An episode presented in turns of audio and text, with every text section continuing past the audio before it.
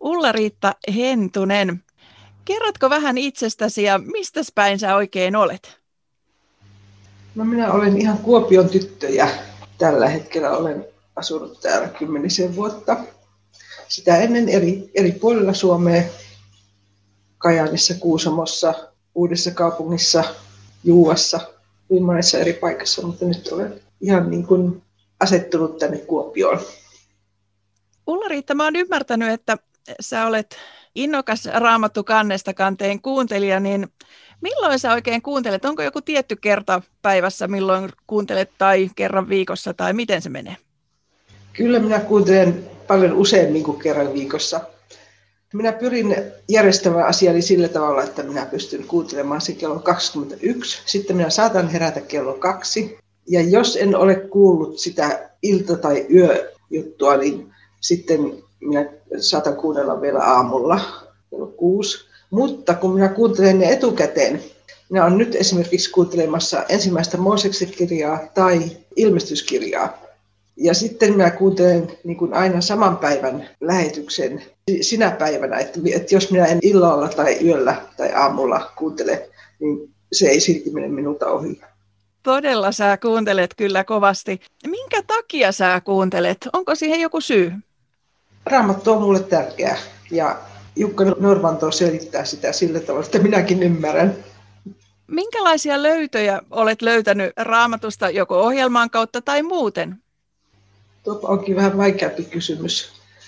Sitä, että raamattua kannattaa tosiaan lukea, kuunnella ja sitten, että siellä on, on helmiä semmoisissakin pienissä kirjoissa, joita ei ole kuin kaksi lukua tai, tai sillä tavalla, että nekin ovat arvokkaita. Onko sulla sitten joku lempijae tai muutama lempijae, jotka haluaisit tässä jakaa meille? No tietenkin se, että pukekaa yllänne Jumalan sota-asu. Se on tärkeä. Ja sitten tämä Paavalin vanhurskas on elävä uskosta. Miten raamattu kannesta kanteen on vaikuttanut sinun elämääsi? Olet jo useamman vuoden kuunnellut tätä. Olen kuunnellut nyt ehkä kolme, neljä vuotta niin kuin tämän jakson ja sitä edellistä. Tämän jakson olen kuunnellut hyvin aktiivisesti. No, elämä on niin kuin sillä tavalla muuttaa, että tämä ajankäyttö, se on varmastikin muuttunut, että minä niin kuin tosiaan kello 21 menen sitten nukkumaan vasta, kun se raamattu jakso on tullut. Ja sitten minä en lue sitten raamattua muuten oikeastaan. Se on ehkä sillä tavalla muuttunut. Tämä on minun favorite tapani tutkia raamattua ennen kuin tutustuit tähän Raamattu kannesta kanteen, niin oliko sulla joku muu, miten sinä luit sitten Raamattua? Et siitäkin olisi ihan kiva kuulla, että minkälainen muutos siitä on tapahtunut.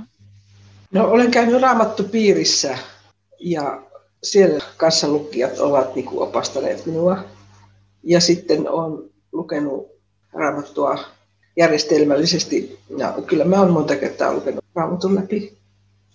Mutta koet sitten, niinku, että tämän kautta vielä tulee lisää, vai ymmärsinkö oikein? Kyllä siis tässä on, kun lähdetään lukemaan ihan muutamaa jaetta kerralla, niin kyllä se avaa sitä uudella tavalla. Onko jotain sellaista, mitä haluaisit sanoa Raamattu kannesta kanteen kuuntelijoille? Se, että tämä jatkuisi. Kyllä mä haluaisin vielä kolmannen ja neljännen kerran kuulla tämän opetussarjan. Että olisi ihan tärkeää, että siihen sekä rukoiltaisiin sen puolesta, että uhrattaisiin rahallisestikin. No sitten vielä viimeinen kysymys, että onko jotain, mitä olisit halunnut kertoa vielä lisää tässä, mutta en oikein osannut kysyä? Olen tosiaan kiitollinen tästä sarjasta.